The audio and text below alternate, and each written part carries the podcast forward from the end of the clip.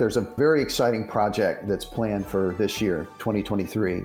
The federal government has provided $4 million for the South Entrance Trail. And this trail will travel from Lake Kittamaqundi near Toby's, under US 29, under Snowden to uh, Stevens Forest Road. This gives Columbia another way to go in and out of downtown for both for pedestrians and bicyclists. Hello, and welcome to Green Dragon, a monthly show where we talk about green initiatives in Maryland and Howard County, ongoing sustainability efforts at Howard Community College, and ideas and ways for you to be more sustainable at home. I'm Bob Marietta, HCC's Environmental Health and Safety Supervisor, and I thank you for watching today. My guests today are Warren Wortman and John Brandt from a group that's usually called Bike HoCo. So, guys, who and what are the Howard County Bicycle Associates? Well, Bob, thanks for inviting us to this. It's our pleasure to uh, talk about Bike HoCo. Bike Ho is a 501c3. It's a nonprofit, a volunteer organization formed in 2008. We're dedicated to improving all facets of bicycling in Howard County, including infrastructure, education, public awareness, and we act as liaison to the county and state agencies that affect cycling both locally and in the state of Maryland. Our goals include supporting an environmentally sound transportation system that helps to achieve a sustainable future for Howard County and for Maryland. And anyone can learn more about Bike Ho at, at bikehoco.org or they can search for Bike Ho on Facebook. So we had some uh, successes, like we pushed for the Howard's uh, bike ped coordinator, and uh, you guys may know him as uh, Chris Eatough, who's an amazing uh, world champion bicyclist. We also established the uh, Howard County Bicycling Advisory Group. I should say we helped establish that because we didn't actually establish it. It's called BAG, and this is where we meet with uh, the county officials on a quarterly basis. And we also really push for or advocate for Howard County complete streets policies. And that was very successful. And you're, we're starting to see effects of that now. We also hold an annual Bike HoCo fall ride and uh, continue to support and the creation and operation of bike rest stops, repair stations, like the one at Freetown Farm. And we operate uh, bike corrals at events in the county. So, what got each of you into riding bikes as adults? Well, I guess I'll start with that one. And in the late 80s, I, I began mountain biking and, and riding my bike to work. And then in 1990, I formed a bike patrol program for my police department where I was working. I commanded that unit for the final 20 years of my career, became a police cyclist instructor, an EMS cyclist instructor for the International Police Mountain Bike Association. And once I retired from there, I became a civilian cyclist instructor. And I'm currently touring the country in an RV with my wife and our e bikes. I started commuting to work by bicycle while I was working. And I had about a 25 mile round trip bike commute for many years. And then uh, when I worked at Edgewood, Maryland, I actually rode to a bike locker at BWI and then took the train up to Edgewood. Now I'm retired and I ride almost every day. Most of it is just short trips and errands uh, on my bike, and it's a lot of fun. Now, I, I know you all have started setting up your bike corrals for events around the county and even for the college, but uh, can you think of other ways where the uh, Bike Ho Co and the college could work together? And how does a bike corral really work? Well, first, a bike corral is almost exactly like a coat check at a special event. You ride to the event, you leave your unlocked bicycle in a free and secure space. A member of the corral staff parks your bike for you while you're gone and when you return, that staff member or another staff member returns your bike to you so that you can leave. Bicyclists can come and go as often as they like for the complete duration of the event. For example, at the uh, 4th of July fireworks, the corral was open for bike parking for nine hours, and some people came and went several times. So, bike corrals, they encourage people to ride their bikes, especially those that are afraid that their bikes, you know, it's an expensive bike and it it's uh, might get stolen. But in a bike corral, we watch it and uh, protect it. But it's also a great way to advocate for bicycling because corrals are they tend to be really highly visible locations that demonstrate that bicycling is a viable means of transportation.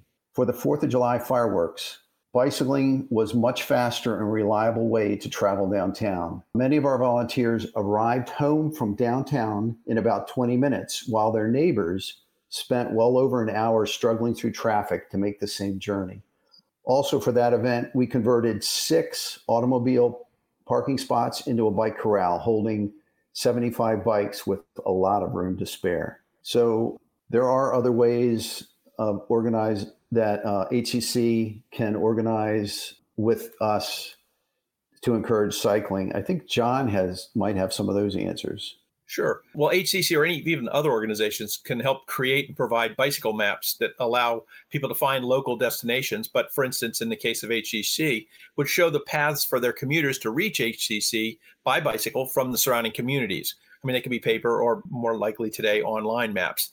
But things like that allow cyclists to get where they need to go and it takes the pressure off of trying to find your way. We can also work with local businesses to provide discounts to bicyclists. That's a program that Bike HoCo is currently developing and hopes to have up and running soon, where people will be able to use local businesses and get discounts if they're members of the organization. Yeah, I know we're planning already to have the all set up the corral at the um, Green Fest on April 15th.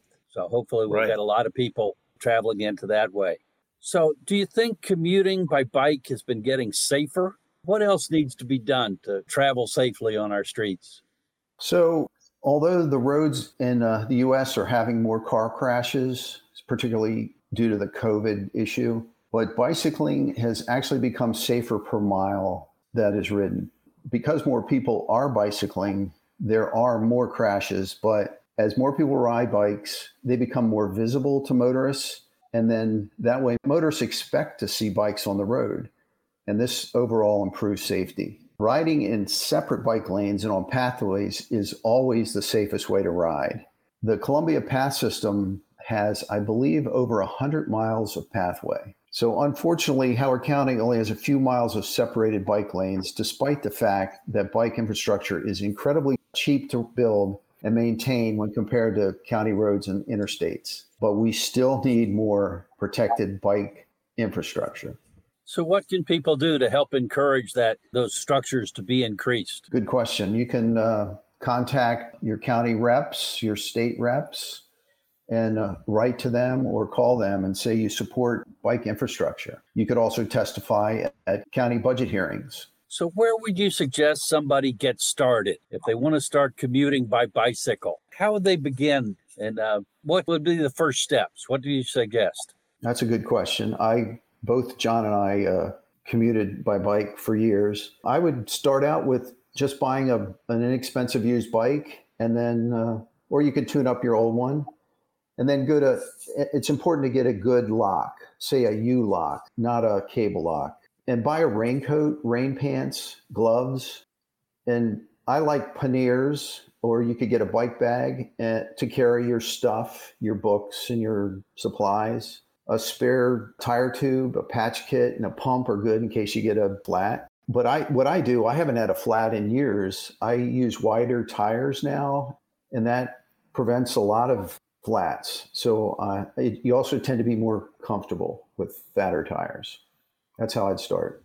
John, any additions to that? No, Warren pretty much hit it all. The real thing is just start. Try to find a, a safe, easy route to get where you're going and start riding. It's amazing how fast it's like a learning curve and it's remarkably steep and you're up and running very quickly.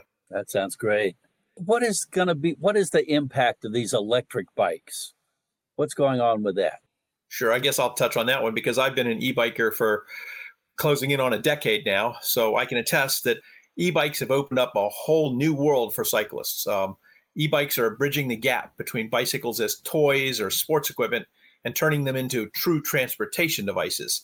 Older cyclists and those with mild disabilities have found that they can ride again, and all cyclists are finding they can ride for greater distance than they could before my, the distance that I was willing to commute went over double when I switched to an e-bike. So it was it was real easy. It's become feasible for all kinds of people to run errands or even do longer work commutes by bike. And in many cases, their bikes have even replaced one of their cars. I haven't managed to sell off one of my cars yet, uh, but I know a lot of people have, have dropped a car, and that's a lot of savings for a family. Additionally, because e-bikes can do a lot of the work for the cyclist, the cyclist doesn't get sweaty or tired, and riders don't need special clothing or have the need to shower once they get to work. They can actually commute in their everyday work clothes just as they did in their cars or on mass transit. You can run down to the store without changing clothes and then bring, you know, bring something home without starting your car. It's remarkable what you can get away with with an e-bike. It's tremendous. So, Warren, do you have an e-bike?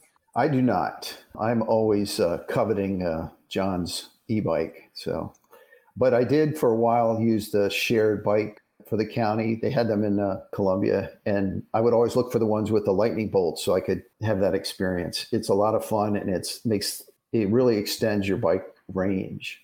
What happened with those shared bikes?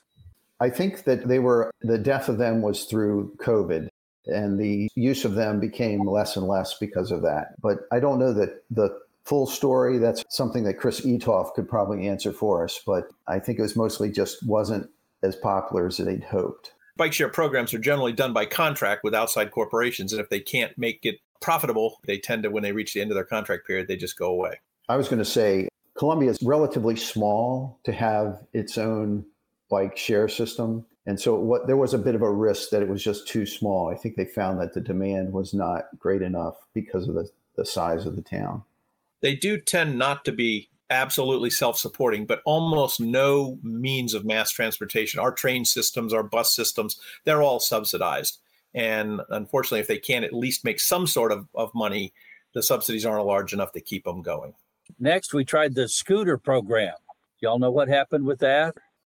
That was a county prototype. They just did it for a short period of time, and uh, there was demand, but I I think that was too expensive. Perhaps I, I, again, this is a question we'd have to ask Chris Eatough. But I rode them a couple times, and they were just a lot of fun. And I, I really hope they come back. They're certainly all over downtown. So, what's the future going to be like? Are we going to get, you know, more and bigger bike paths and stuff? Are we going to have traffic signals and speed limits and uh, passing lanes on the bike paths? What do you think the future is going to hold for us? Well, I hope that more and more people ride bikes. And I think they will. I think we're seeing that now. It's one of the things we do when you say speed limits. I know that sometimes uh, faster cyclists they tend to stay on the roads. But I have seen speed limits in B&A, the B&A rail in Anne Arundel County, and also in Mount Vernon Trail. And that's mostly because there's heavy use and a, a lack of uh, alternative routes for cyclists. A friend of mine actually got a ticket for speeding while commuting to work on the B&A trail. I'm definitely not aware of any passing lanes on bike paths, but with relatively low speeds, passing isn't usually difficult. But Howard County is working to make the bicycling infrastructure more connected to shops, businesses, places of work. For instance, the new protected bike lanes on Oakland Mills Road connects with an existing lane reaching from the hospital, past Howard Community College, past the mall, across the 29 pedestrian bridge, past Blandair Park to Dobbin Road. And this year, Howard County plans to build a multi use path on Dobbin Road connecting Oakland Mills bike lane. So, you know, this connects neighborhoods to, in, to many shops like Wegmans, Ace Hardware, Target, Walmart, and many restaurants. So cyclists can begin to use bicycles instead of motor vehicles. So I know there's a lot of in, improvements out there. We're, we're, hoping for more separated bike lanes and things of that nature, but it's growing. It is growing. Our, our county government's paying more attention and spending more money on bike, bicycling infrastructure. As a matter of fact, there's a very exciting project that's planned for this year, 2023 the federal government has provided $4 million for the South Entrance Trail. And this trail will travel from Lake Kittamaqundi near Toby's, under US 29, under Snowden to uh, Stevens Forest Road. This gives Columbia another way to go in and out of downtown for both for pedestrians and bicyclists. That sounds exciting. So if I'm walking down the path and a bicyclist comes behind me, and I hear him ringing a bell. What am I supposed to do? As a pedestrian, you should, well, look to see where the bike is, but ideally, the proper protocol or etiquette is for the walking person to move slightly to the right, and the bicyclist should say something to the effect of passing on your left, and then would go around you on the left. So it's very much like a highway. Uh, you move to the right if you're slower, you pass on the left. If everybody can do that, it works out very well. I'll try to remember that when I hear about the on your right, on your left, you know, I'm looking at my hands to see which way is which. But I'll remember that, that it's like being the slower traffic to the right. Okay, I think that exactly. I could learn that. So, a different note is bike theft really a big issue in Howard County? Well, Howard County is actually a pretty safe county in comparison to some of our, our neighboring counties, but bikes still do get stolen, even in Howard County. Howard County Police have an online bicycle registration program, and there are also several national organizations that do the same thing. We encourage everyone to register their bikes and use good, solid locks, not just cable locks. Cable locks are a great second lock, but they're not a good primary lock. They're just too easy to defeat with small hand tools. That's good to know. I'm going to have to go out and get a new lock. So people should register their bikes with the county police. You think that really helps? Absolutely. It's it's nice to know if there is a problem, if there is a theft or a dispute over whose property it is. It's nice to have a record on file with the police where the numbers are already there and you don't have to go look anything up. It can help you to get your bike back too if it's recovered by the police. They have no way of knowing who the owner is unless it's registered. Good point. So Warren, you mentioned you have fat tires on your bike and that really helps with getting flats. There these things like tubeless tires or these slime materials that you can put inside. Do those things help? Well, actually, I'll answer that one if, if uh, you don't mind, Warren. Neither sure. Warren nor I are tubeless tire people. That's a different type of tire, but they can still get flats. Warren and I are still tube tire people, if you want to call it that. So a fatter tire allows for more cush. So there's a little bit more shock absorption, which is why we say fatter tires can be a little bit more comfortable. Also, there's been advances in tires and tubes. So they do tend to get less flats than they used to. But if you want to be super safe, what you call slime is one of several liquid products that are put inside your tubes to prevent them from going flat if they get punctured. I personally use one called Flat Out. When you do get a puncture, what happens is the liquid spurts out through the hole and the, the loss of pressure causes it to solidify, hopefully sealing the leak and allowing you to continue without going completely flat. So you don't actually have to pump back up or anything. You can buy tubes that are already filled with some of these products. But the easiest way for me is you just simply remove the valve stem and, and insert the liquid, replace the valve stem, and reinflate the tube. It's not really very hard at all. And uh, the, these products do help commuters re- reduce their anxiety is, is the big thing that they'll be stranded by a flat on the way to work or something. But personally i've ridden oh, the past several thousand miles without getting a flat. Tires are just a lot more puncture resistant than they used to be. Good to know. Now you mentioned removing the stem. Are there mm-hmm. standard mm-hmm. tools that you ought to have when you're riding a bike? What should you be prepared for? Sure. The, the removing the stem it's a little tiny tool almost a little plastic tool. It usually comes with the product so it just fits into the end of the stem where you put the air in and just unscrew the little part that's inside. And what that does is it leaves like a straw down into the tube. That's where the liquid goes. And then you put the valve back in. That's a specialty tool. But most people should be looking to have a minor set of tools with them. Most importantly, patch flat kit or a spare tube and uh, what they call them spoons. They're little things that allow you to take the tire off the wheel and put it back on with the tube inside. But more importantly, a small pump. And they make pumps that are less than a foot long fit in a backpack, weigh a couple of ounces. It's really pretty light. But yeah, patch tube kit and a pump. And if you want to carry some minor tools that allow you to tinker with your bike, that's fine. Or if you know where the workstations are, there are some workstations around the county now that allow you to ride up to them, hang the bike on them, and all the tools are hanging from little cables, and you can adjust your bike, run there, and then just ride off. I know we had a uh, an Eagle Scout put one of those at the college. Is his Eagle Scout? Absolutely. Project. I think it's down right near your garage or just outside your garage there. Right which is right on the uh, cross campus pathway. So it's it's yep. uh, we just got it put in, and it's already getting a lot of heavy use. Uh, people cutting across through there.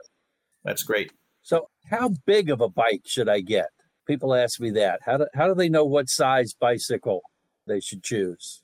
The safest way and simplest way is to go to your local bike shop and ask one of the the bike salespeople or bike mechanics to size you to a bike. And it can also help you with adjusting the bike you have. What you want to do is you want to be able to stand safely over the bike. So when you're at a full stop, you need to be able to put both feet on the ground. But when you're in your seat, you won't have both feet on the ground to get a, an ideal cycling pedaling motion. But a, a local bike shop can help you to adjust the bike to fit you. And there are a lot of adjustments you can do to seats and handlebars and such to make your bike more comfortable.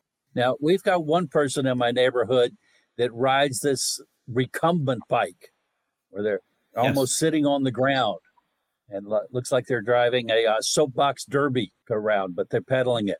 But what's that all about? They so, are starting make a lot more bicycles to fit various types of people. And there are people who cannot be comfortable upright on a bike.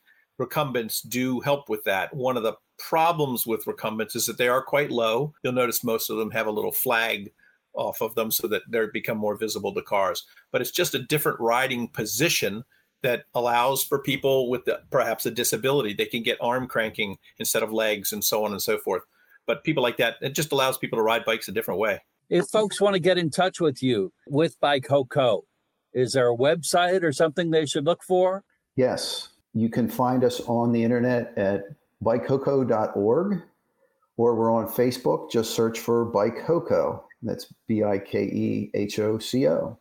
And John actually is the administrator of our Facebook page.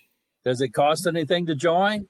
Uh, we ask for a minimum donation, 10, 20 bucks. And um, John, do you know more about that? I, am not on the recruitment side as much. uh, currently, it, everything we do is, is free. We're working as we become a large organization and we need funding to do certain things politically and so forth. We may turn into an organization with a membership, but uh, right now you can just you can just sign right on up. Come on over and be a friend on Facebook, or or um, just visit our website and pay attention to what's going on around you and advocate for better infrastructure and and everything that we need to to use our bikes instead of our cars. What paths around Columbia or Howard County are we going to see the two of you on? You will see me on the protected bike lane on Oakland Mills Road. I love that. That's that's the first Howard County protected bike lane, and I never would ride that street because uh, the cars went way too fast. But now because they've they did a road diet on that. They took it from four lanes to two lanes with a middle turn lane for automobiles. And then we have a two way bike lane on the, I believe it's the east side of Oakland Mills Road. You'll also see me on the Columbia Paths a lot, and I'm running back and forth from most of the local shops in the area, like down uh, Thunderhill Road, which is a very safe road. It has bike lanes on the south side, but on the side I live on, we're just going to have bike shares. That will be they'll be added sometime in 2023, perhaps this summer. And you won't see John because he's in uh, in the Southwest right now in his RV. So people see me other places. My wife and I travel around, but we do have our bikes with us, and uh, that's our. Once we set up our campsite around our trailer, that's our primary mode of transportation for everything: getting around, going shopping, whatever we can do. What are the different kinds of sharing on the roadway? You've mentioned a couple of them, but what what does that mean? Well, the first primary way. No, I think he means using lanes and such. The first and most primary method is a road that's not marked in any way, shape, or form but where the speeds are reasonable enough so that bicyclists can share the road. And you'll see signs like this share the road with vehicles. That means basically the cyclist is supposed to stay aware and stay away from the curb so that they can be seen by cars. Because when you get along the edge, you become kind of invisible in the edge clutter. We call that sharing the lane. And if the lane is wide enough to be driven by the, the car and the bike at the same time, the car can just drive past the bicyclist. But if the road is narrower and unable to be shared, the car driver is expected to, at a safe time, pass the cyclist using you know moving out of the lane a little bit to give them enough room so that there's at least three feet or more between them and the bicyclist and that includes even areas marked as no passing zones because cyclists are, are slower vehicles, it is legal for a car to cross that, that center line, the double yellow line or whatever, to pass a cyclist as long as they do so in a safe manner. If they're operating unsafely, they're still at fault in any crash that ensues, but they are allowed to go around bicyclists and cross that center line. It's not a pane of glass. They don't have to worry about breaking it. Then, next step up would be areas that are marked with sharrows. There's markings in the road to show where bicyclists would belong and the bike should be riding right along those sharrows and they're expected to be visible to the cars and the cars should share. But it's a little bit more marked. Then you start getting bike paths or lanes that are alongside the lanes and may or may not be separated. So it might just be paint that separates the bike path from the road. Then you start to get a little bit more separated where you get a little bit of a barrier. Sometimes it's those reflective stalks that stick up or a curb or, or some some other form of barrier. And then they actually can move that lane off the roadway and separate it out completely, which is obviously the greatest level of safety that we can have is to be separated from motor vehicles because bicycles are just the, the vulnerable road users. That's fascinating. Well, we have reached the end of our show. Thank you both. Thanks for having us, Bob. Yes, you're welcome. Thank you very much for having us. I will be back next month with another guest and sustainable topic. In the meantime, if you have ideas or comments, you can connect with me at rmarietta at howardcc.edu. You can listen to this and all of our other episodes at dragondigitalradio.podbean.com. And you can also catch us on Howard CC TV and Howard Community College's YouTube page. Don't forget to share, like, comment, and let others know to join us and help us take care of our world. Because every small step each of us takes can have a great impact when we all act together. Thank you. Connect with us. We are Dragon Digital Radio.